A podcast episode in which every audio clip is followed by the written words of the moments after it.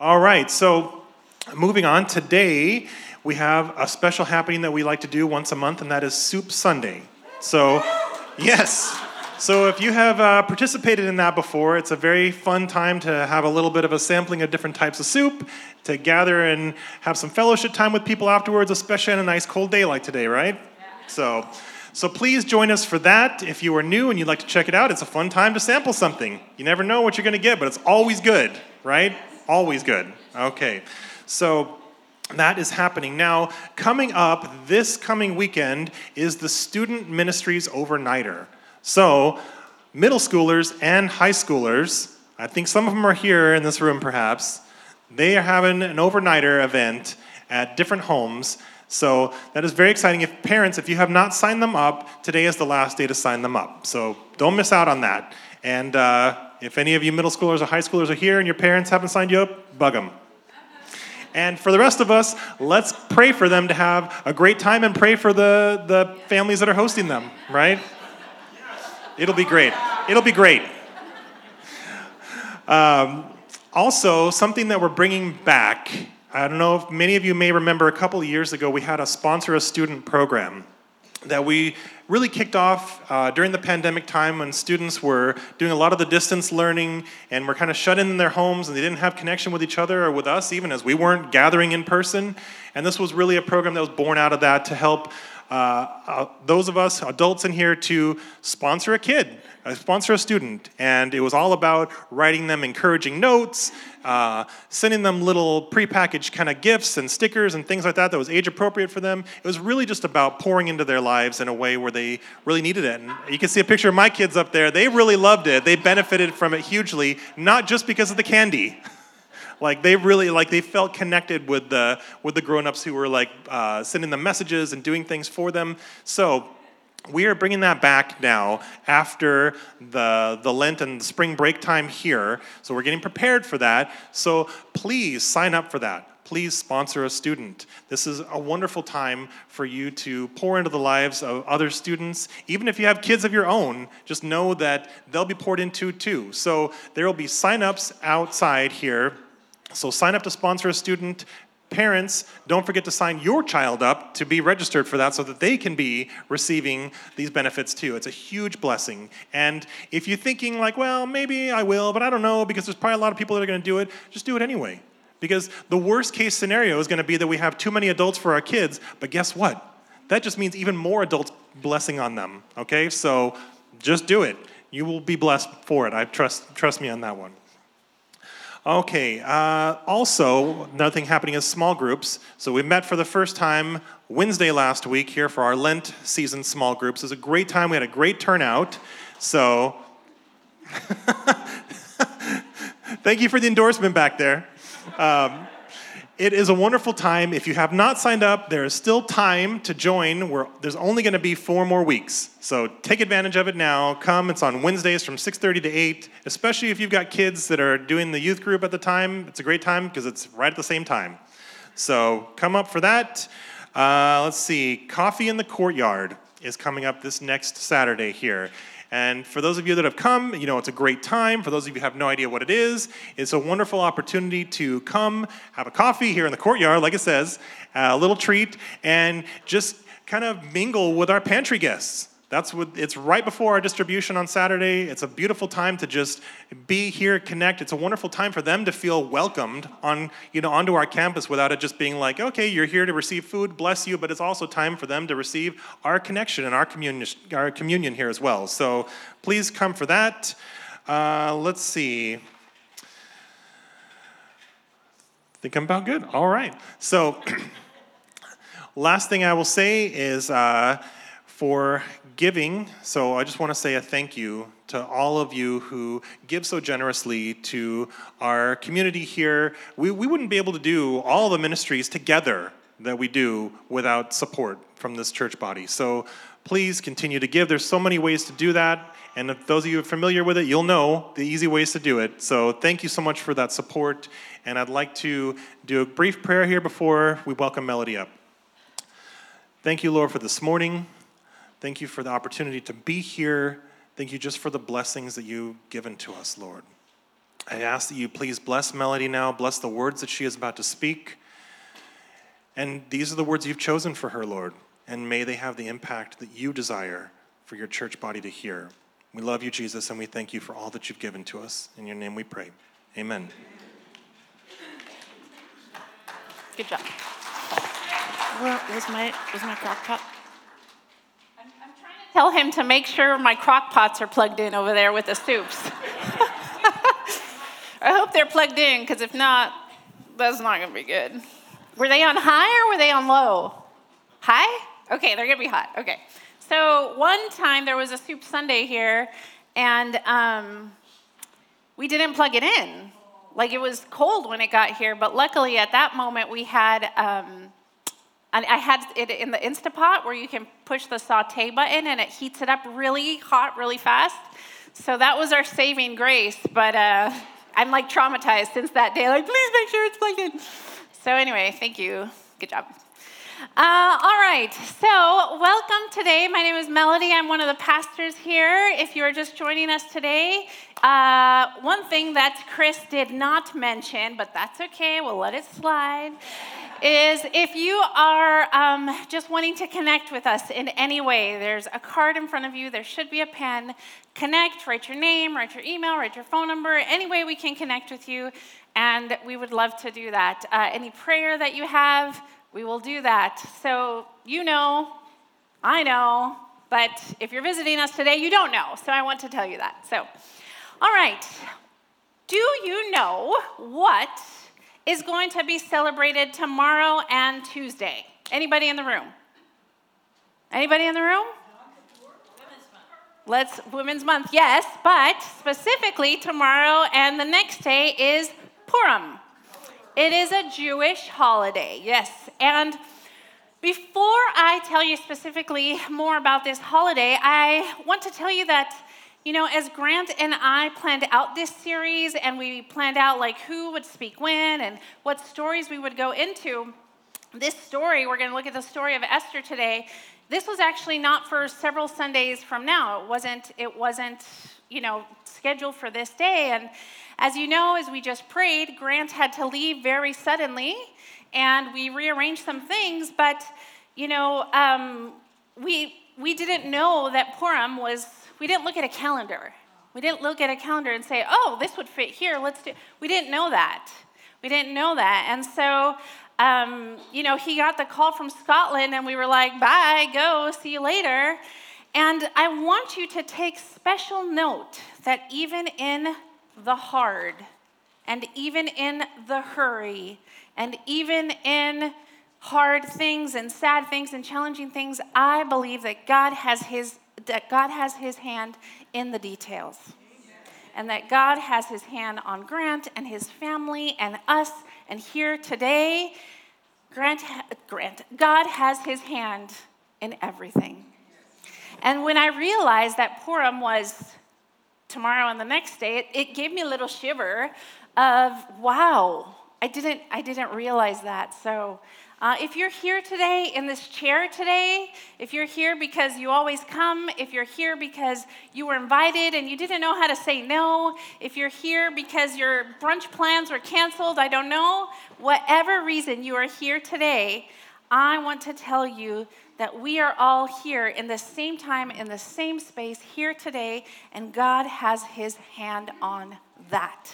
So, will you say amen to that with me?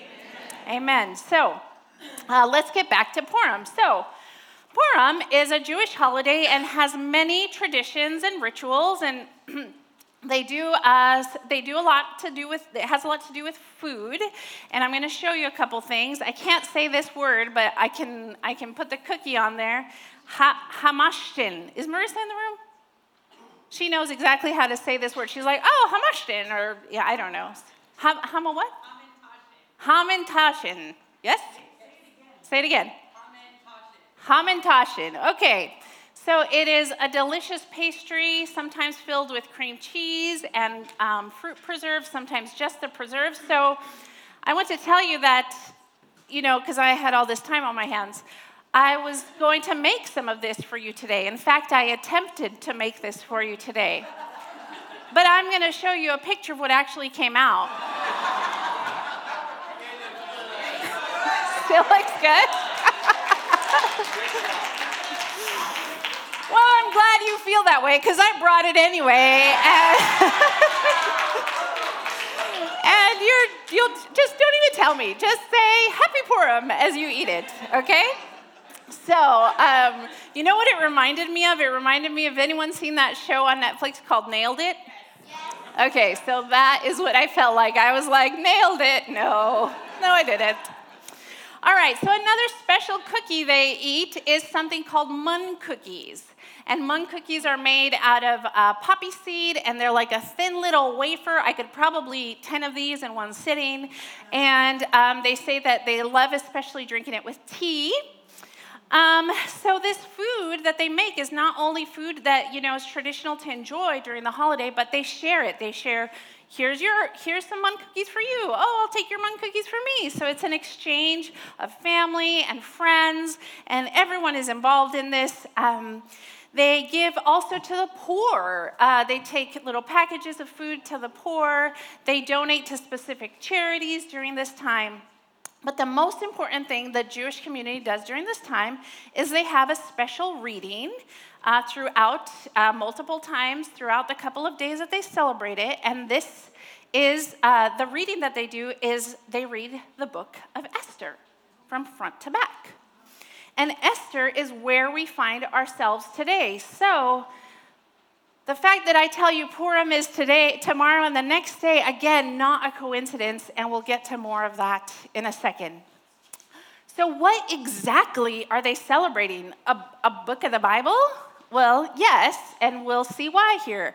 And maybe you know the story of Esther and you're familiar with it. Maybe you don't.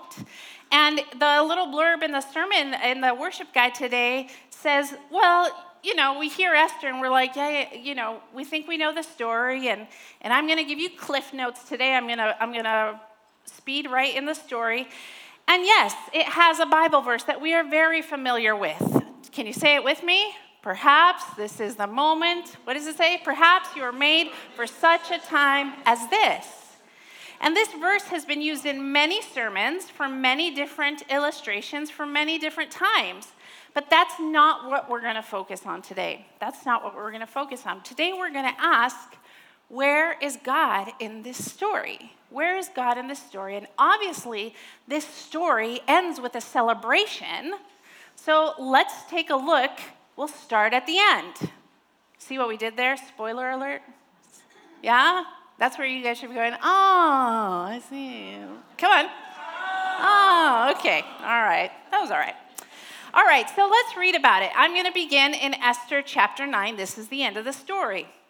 Mordecai recorded, all, recorded these events, and he sent letters to all the Jews throughout the provinces of King Xerxes, near and far, to have them ce- celebrate annually the 14th and 15th days of the month of Adar, as the time when the Jews got relief from their enemies, and as the month when their sorrow was turned into joy and their mourning into a day of celebration.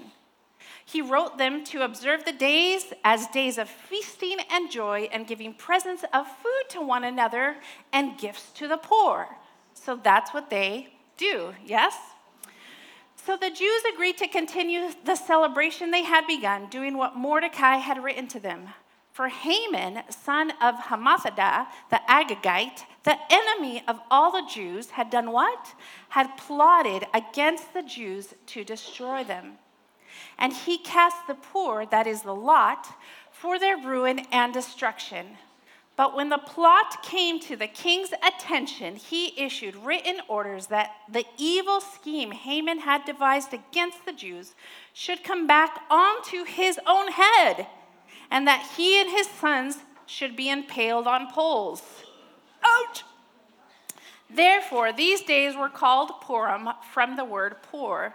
Because of everything written in this letter, and because of what they had seen and what had happened to them, the Jews took it on themselves to establish the custom that they and their descendants and all who joined them should, without fail, observe these two days every year in the way prescribed and at the time appointed.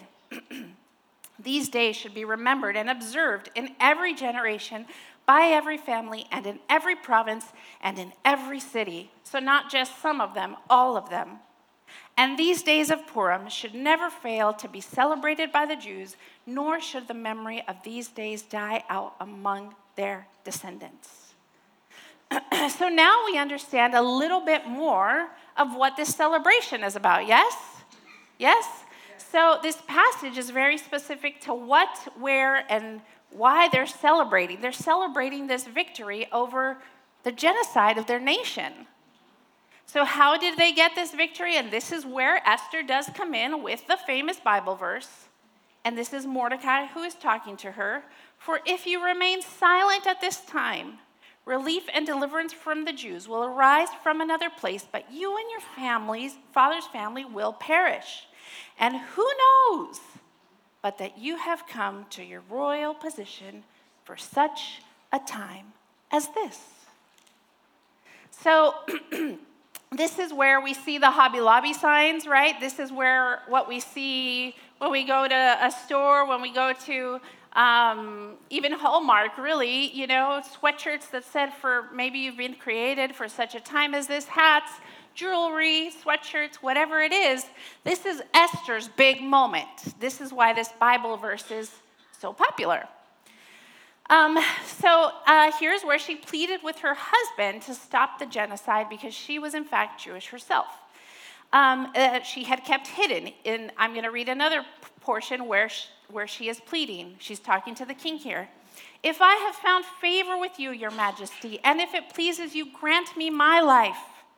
Grant me my life, this is my petition, and stare, spare my people, this is my request.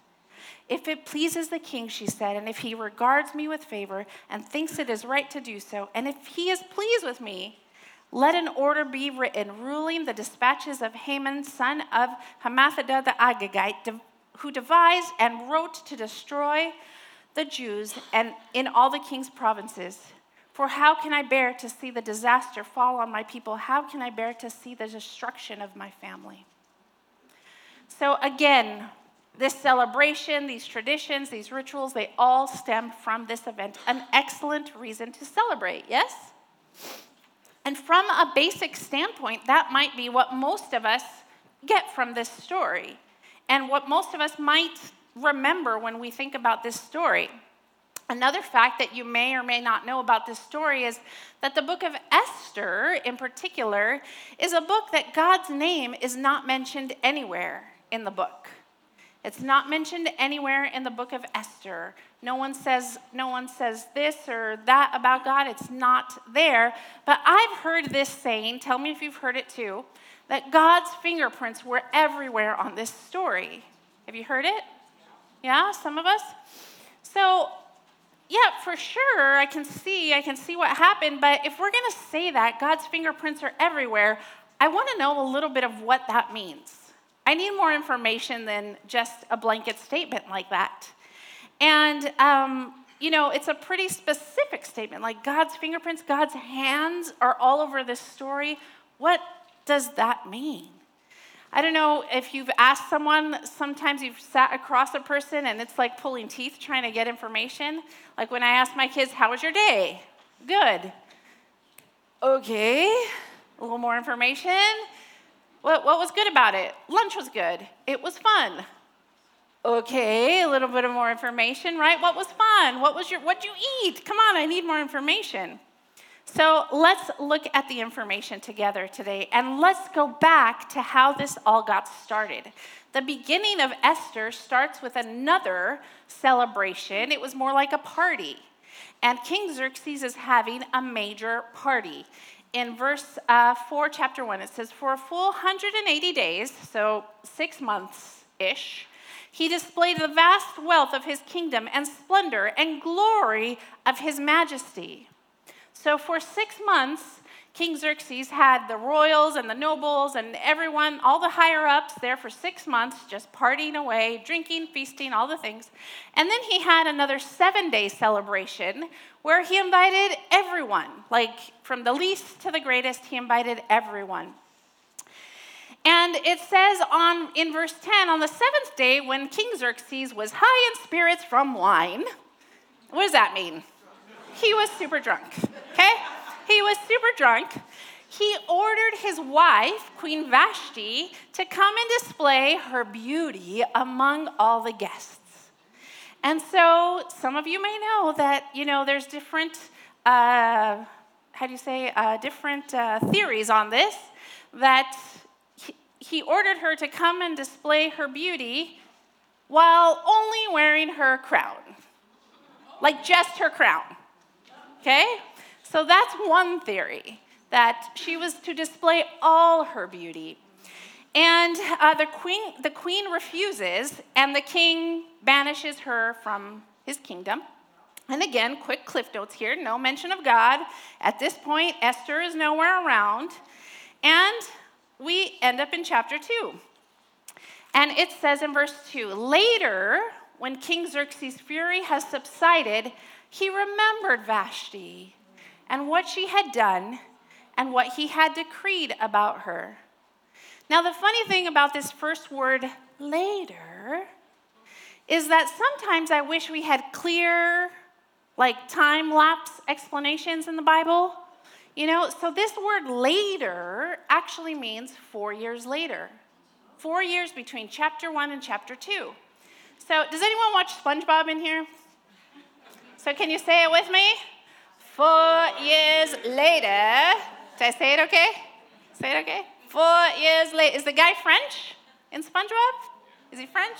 Uh, yeah, Brian says, yeah, definitely French. All right, so four years later, um, four years later, the king is reflecting on his banished wife. And why is he reflecting on it? Well, also in that time span of later, the king had gone off to war. He had tried to conquer Greece during this time, and he failed. He failed, so he comes home super sad and is super lonely because his beautiful queen is gone, because he did that. And he is sitting there and is thinking about Vashti and the fact that he was, she was his wife and she was there and she brought him comfort and whatever. So he's pretty sad about banishing her. So what happens? In chapter 2, verse 2, it says Then the king's personal attendants proposed, Let a search be made for beautiful young virgins for the king. In verse 4, then let the young women who please the young woman who pleases the king be queen instead of Vashti. That's easy, right? Uh, this advice appealed to the king, and he followed it. Okay? So, a team of people go out to 127 provinces, and provinces are kind of like states. So, uh, 100 province, 120 provinces of Persia, and here is where Esther enters the story. Well, not just Esther, about 400 other women also enter the story. And that is a whole lot of ladies right there. Yeah? Have you ever been in a room with 400 ladies? No? And not only 400 ladies in the room, they were basically 400 ladies who were taken from their home with the possible promise of becoming queen. And they were on lockdown for about 12 months where they received beauty treatments and did different things in order to be ready to spend one night, one night each, with the king, and whoever pleased the king would become his wife. So I've, I, I don't know that I've ever been in um, a room with four, probably, but I can't remember when. Maybe when I went to the Jonas Brothers concert, and there was 400 plus women there. A lot of moms my age with a lot of their daughters. Um, and I've never been in a beauty pageant either, but the closest thing I have come to this was when I applied to an open call to be a flight attendant for United Airlines. And I've shared this story here, and I'll share it again today that about 200 ladies show up young women, older women, all women, and some guys too. So I got in my best interview clothes and I went down to LAX and we started the interview process at about 9 a.m. and it ended around 2 a.m. that morning. And it was round after round of questions and scenarios and, and background checks and have you ever committed a crime and you know all this stuff. And so there was cut after cut after cut. And um, unless you were there with a friend, and even still, you were out to be one of the girls that they chose at the end of the night. And so I remember hearing conversations happening around me and you know, oh, I hear in the first year they don't, they don't let you fly at all. You're just on call the whole time, so you can't really go anywhere. You can't really make plans. And well, that's not true. Uh, well, I have a friend in the industry, and she says they they place you in the furthest state they can away from your home, so that you don't get you don't get flights back home. Because if you didn't know this, flight attendants fly on on um, what's it called? It's not on call. Standby. Thank you. They fly on standby. They can't ever book a ticket unless they buy a ticket, like the general public. Um, oh, I hear in the first year, flight attendants get the routes over really bad turbulent areas so that they can weed out who can handle turbulence and who can't. None of these things were true. None of these things were true. These girls were just being mean, just being mean. And at the end of the night, there was two of us left standing, yours truly included. And not only that, but we there was no promise, there was no guarantee of a job after that. After that, you had to go to training for two months, seven days a week, eight hours a day. We got one day off because it was Easter. Because it was Easter. And so you had to go through this training, and you could only fail two tests. At the third test you failed, you went home. And so the class I started with had 24 people in it, and we graduated with eight. Right? So rest assured, my friends, if you take a flight, your flight attendant is trained, she is checked, she may be mean. Okay? That's more than likely the case. She might be mean, but she is trained. So, back to the 400 women. So, can you imagine like the cat fights? Can you imagine the drama? Can you imagine what they were saying to each other, right? Like, oh my gosh, I don't even want to think about it. Um, but it says that Esther she, she gained favor right away with those who were, you know, training all these girls. She gained favor right away. So, um, and, and the other thing about Esther is that she is hiding the fact that she's Jewish. So even this, even still through this, she is gaining favor. So the king chooses her and they marry. Now, later on in the story, again, we're blown right through the story. There's a bad guy that enters, and his name is Haman. And during these plays that get reenacted since then, every time you name the word Haman, there's big boos and um, there's noisemakers like. I think I just I just realized the origins of the kazoo. Does anyone know why I hate kazoos in here? We hate kazoos in here. No kazoos in here. Okay. Christmas, what was it? Christmas Eve 2021, 2022? I don't remember. Christmas Eve service 2022, no kazoos. Anyway, so um, there's loud lo- noisemakers that happen, um, and there's boos, and he's a bad guy. There's mean girls, but bad guys are even worse. And uh, he is one of the king's advisors, okay? And so I'm to ask the girls back there at the drawing table to, I can hear you up here. And they're two of my daughters back there, so I can say that. All right. Um, so uh, Mordecai, uh, Haman, who is one of the king's advisors, um, he just has a beef with Esther's cousin. And not only that, he, he doesn't, well, he doesn't know he's her cousin, but he wants Mordecai to bow down to him as he passes. He wants Mordecai to bow down. And Mordecai refuses because he says, I don't bow down to anyone but God. Okay? So uh, things, you know, go back and forth with them. And Haman, it gets under his skin so much that he decides he wants to kill off all the Jews. And so this is what he says, verse uh, 8 in chapter 3. Uh, there's a certain people dispersed among the people in all the provinces of your kingdom who keep themselves separate. Their customs are different from those of other people. They do not obey the king's laws. It's not in the king's best interest to tolerate them. So if it pleases the king, this is how I imagine this conversation happening, let a decree be issued to destroy them, and I will give 10,000 talents of silver to the king's administrators for the royal treasury. So Haman was so invested in this that he was willing to put money in the treasury. And I feel like this wasn't super clear, or maybe the king wasn't listening, but he's basically saying, Let me just kill off this nation right now. Let me kill off this nation. And, and the king's like, Yeah, just do what you got to do. I'm, I'm kind of busy, you know. So the king says, He says, You know, keep the money and do what you will with those people. Okay? So we we skip to chapter four now. When Mordecai learned right? Mordecai's the guy he has the big beef with. When Mordecai learned of all that had been done, he tore his clothes and he put on a sackcloth of ashes and went out into the city, wailing loudly and bitterly. But he only went as far as the king's gate because no one clothed in sackcloth was allowed to enter it.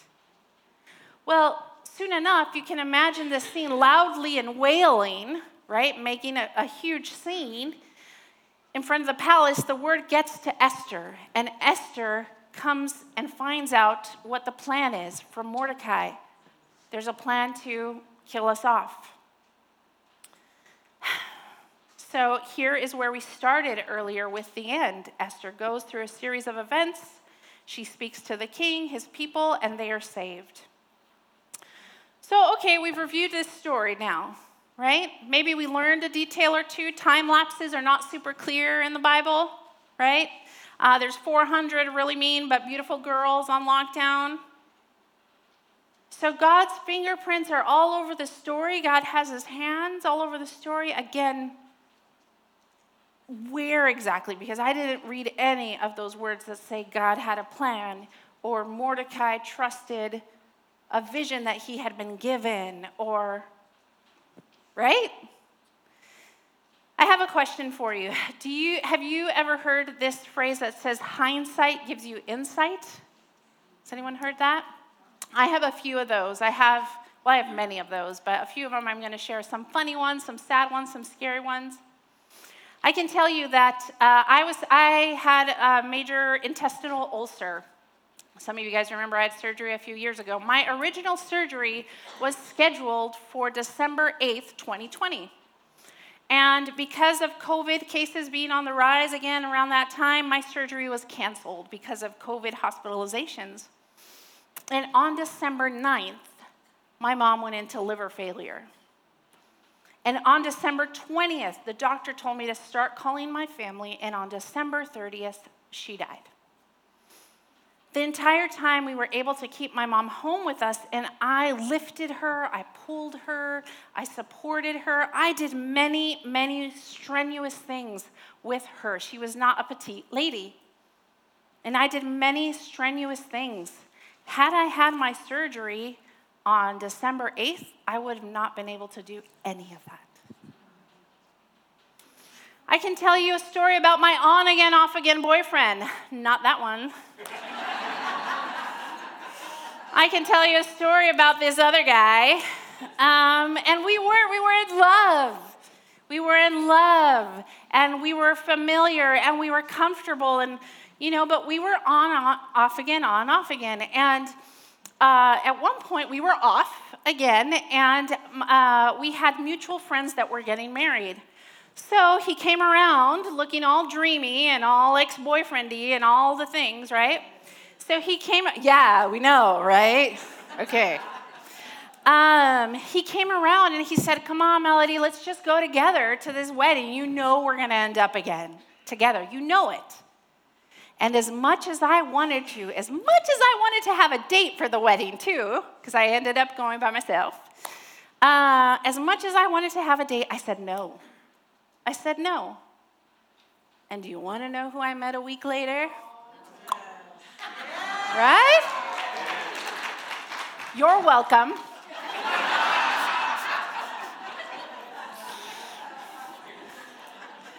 So, had I said yes to the date, right, I wouldn't have met the most wonderful, ridiculous man right there. I wouldn't have met him. Have a new song one. Do you want to hear my new song one? Several years ago, uh, things were a little different here, and uh, Chris and I sat down with a couple people in leadership here at New Song, and two of those people who uh, were Peter and Linda, who generally sit right here. They're not here today, and Peter was uh, the elder chair at the time. And we shared our hearts with them. And we said, you know what? We just, we think we're going to find another church. For one reason or another, you know, things were just not really happening for us and whatnot. And we said, we think we're, we're going to find somewhere else. And they encouraged us to stay a little longer. Changes were coming, you know, and this is many years ago, okay? Well, everybody, SpongeBob, a few years later, Grant was called as lead pastor here. And I think that uh, the calling of the Miles Era family is going to go down in history as one of the greatest things to happen at New Song, would you say? Right? and a little while later, uh, I get the honor, the privilege, and the joy that it is to serve here as one of your pastors. Right? You could have done a standing ovation, but whatever fine. I'm not going to be sad. I'm totally kidding. I, but I love what I do. I love what I do. I love, you, you know, I love it. And I'm sure some of you guys have a lot of, many of these stories. Hindsight gives you insight kind of stories. I know some of them. So, this series that we have here is asking the question where is God in our stories? And I'm going to tell you, He is everywhere. God is everywhere. God is all over the place. He's all over the story of Esther. Why is Esther an orphan? I don't know. But I do know that she was under the guardianship under, with the cousin who told her who, to keep her identity quiet. How did Esther do with 400 other women? I don't know. I probably would have been really spicy in that situation. But, you know, she gained favor with whoever was in charge. Why did Mordecai create such a fuss? They just said they're going to kill all the Jews, and you decide to go to the front gates of the palace. I think that's kind of a dangerous spot for you to be, but he did it. And that got Esther's attention. And because of that, the ball started rolling. There was a queen that was positioned in the right place at the right time the king that had plots all around him, one which was to even have him killed by two of his guards. He was now informed. God had everything in the right place, moving the right people. God was everywhere. His fingerprints are indeed everywhere. His hand is in everything, even when his name is not mentioned, even when his presence is not talked about. He is in everything and everywhere. Last week, I, you know, we went through these books. Oh, I don't have mine. A Lent book. I think I maybe left it up there. Well, there's some in the. Oh, Bill, hold it up. Thank you. Thank you, Bill. Uh, last week, we went through these books.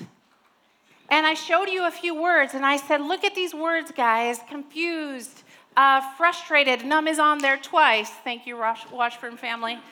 Um, depressed, melancholy, weary, broken, but also content, loved,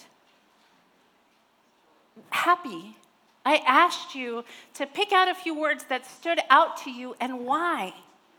I wonder if I would have shown this list to Esther. I wonder if I would have shown this list to Mordecai, even Xerxes. I wonder if I would have shown this list to them, what would have been their words? What would have been their words? And I would ask them, like I asked you last week, how do you see God in these words? Do you see God in these words? Do you see God in these words?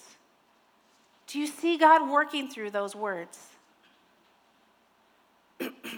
and the last question I asked you last week was Do you think God can meet you where you're at with these words? Do you think God could see you through what's going on with these words? And the answer I gave you was I am 100% sure that yes. Yes, He is.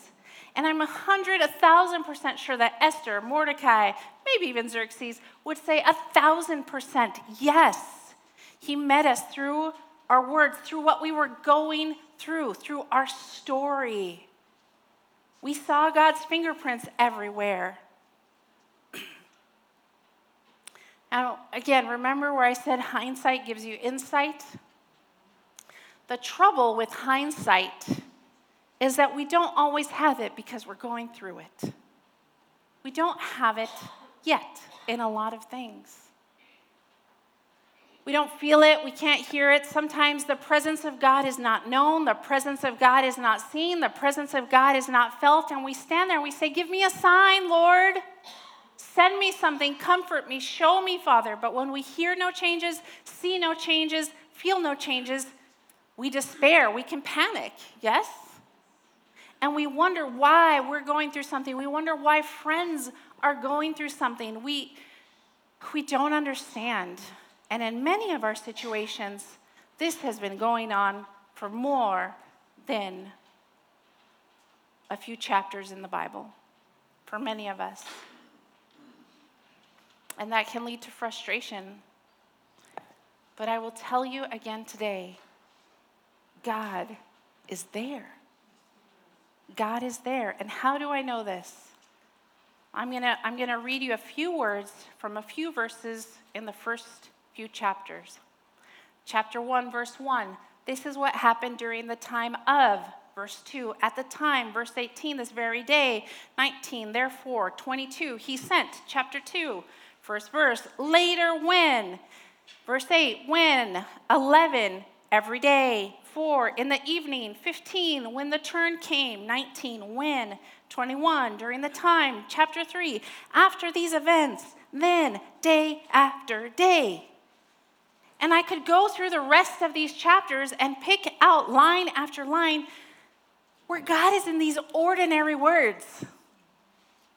None of these words are, and then God said, or here comes the conclusion of this great event through God's. None of those things are ordinary, little, medium, whatever the size, they're ordinary, everyday moments. And today, I want to tell you today, when, day after day, Monday, Tuesday, Wednesday, Thursday, afternoon, evening, da da da da I want to tell you that in these ordinary moments, in these ordinary words, I don't know why they are the way that they are, but I know God is moving. I know God is moving. He's moving things into place or out of place. He's changing things. God is not bound by our timeline, our space, he is not bound by our understanding. He's doing things we don't even understand. And sometimes we can disqualify ourselves, we can disqualify the significance, we can disqualify our days because they all seem the same. Anyone there? But all these words took place in everyday actions. In everyday actions. I'm going to read you a quote, and I'm going to have the band come up now. There is a book, I brought that up with me. There is a book here that, I'm, that I read called Boring. Boring. And this is what it said The same eggs have to be made every morning, the same commute has to still be driven, the same homework has to be done with the same children, and the same spouse still sleeps on the same side of the bed. It's all the same, and yet it is all different because those same events are suddenly viewed through an entirely new set of lenses. You see, that ordinary, run of the mill person has come to understand that the presence of God isn't constrained to the big and exciting. He invades the seemingly small and seemingly mundane details of life, too because an extraordinary and active God is there, constantly working. There is no such thing as ordinary anymore. It's not an ordinary marriage. It's not just a couple dollars. It's not the same old parenting struggles. It's not another day at the office. Everything is the same, but everything is suddenly different. Take a step towards removing the word just from your vocabulary. You're not just a mom. You're not just a teacher. You're not just a student, just a taxpayer, or just a church member. No one is who follows an extraordinary God. Amen? You know, sometimes uh, when I go to the back of the room at the end of the service, or sometimes I can see it from up here. I see all the way back there. I see all the way back there. Sometimes I, I take notice of what you guys are doing. I take notice of it. And I know sometimes what a struggle it is for you just to have gotten here today. I know that there's stories out there of people grieving. I know that there's stories out there of people who are angry, of hurt. And I can see it. Sometimes I stand up here back there and I see folks who struggle with their bodies, their physical bodies. And man, when I see those folks stand up and raise their hands in the air, just for a moment sometimes, I take sitting and standing for granted because it's ordinary for me. It is not ordinary when I see it happen in someone else. It is not ordinary. When I see you come in with your family, when I see you come in and just serve, when I see you, I can see God's fingerprints in your story.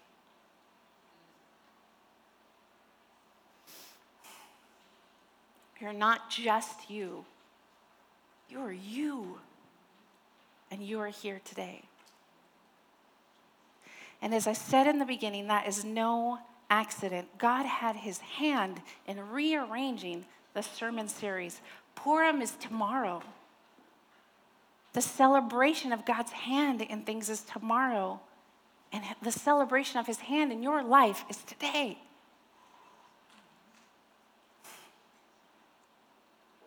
Last week, I asked you to pick out a word. Last week, I said, Can you write it? Can you see how God is working through those words? Can you write that down? And, and maybe you couldn't. But what did I say? I said, Can you hold that in your hand? Can you hold that booklet in your hand? Just hold it. Just keep it with you. Put it somewhere close. Simply have it near.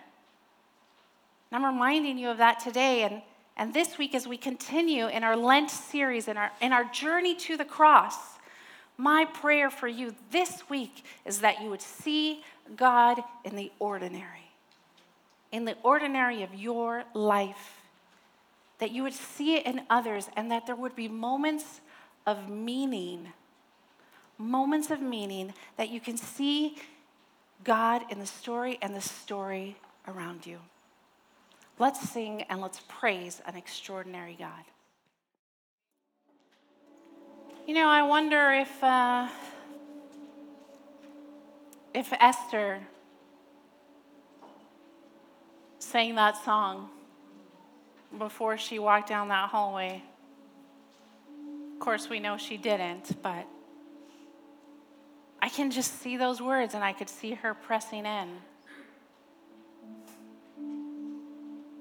I could see situations in front of me but I just don't want to.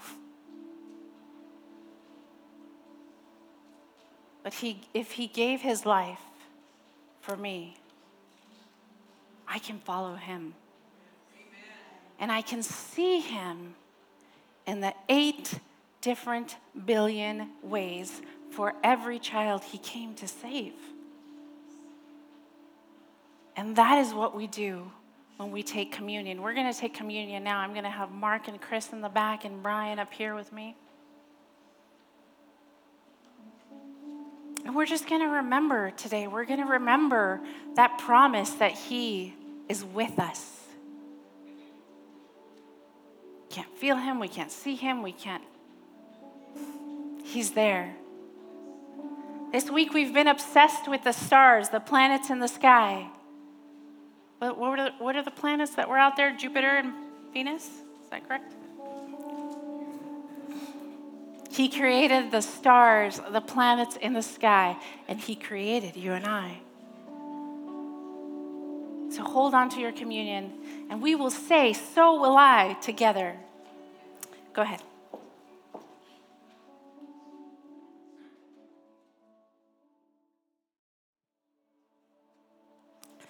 This next song we're going to sing says, I am who you say I am. And He named each of you in here for such a time as this, for a time, for a purpose in the ordinary, in the everyday. It was an ordinary day after all when He came into this world. It didn't start with a loud boom. And he came in and he came to die for you and me. He broke his body for you and me. Let's take the bread.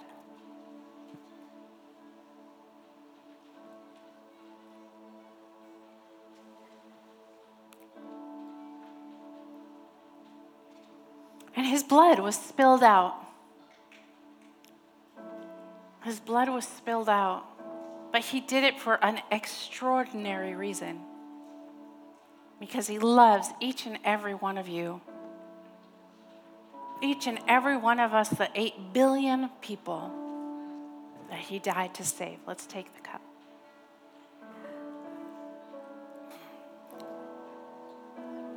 I think for this song, if you're able, if you're able for this song, let's stand and let's say, I know who you say I am. I am a child of God. Let's sing.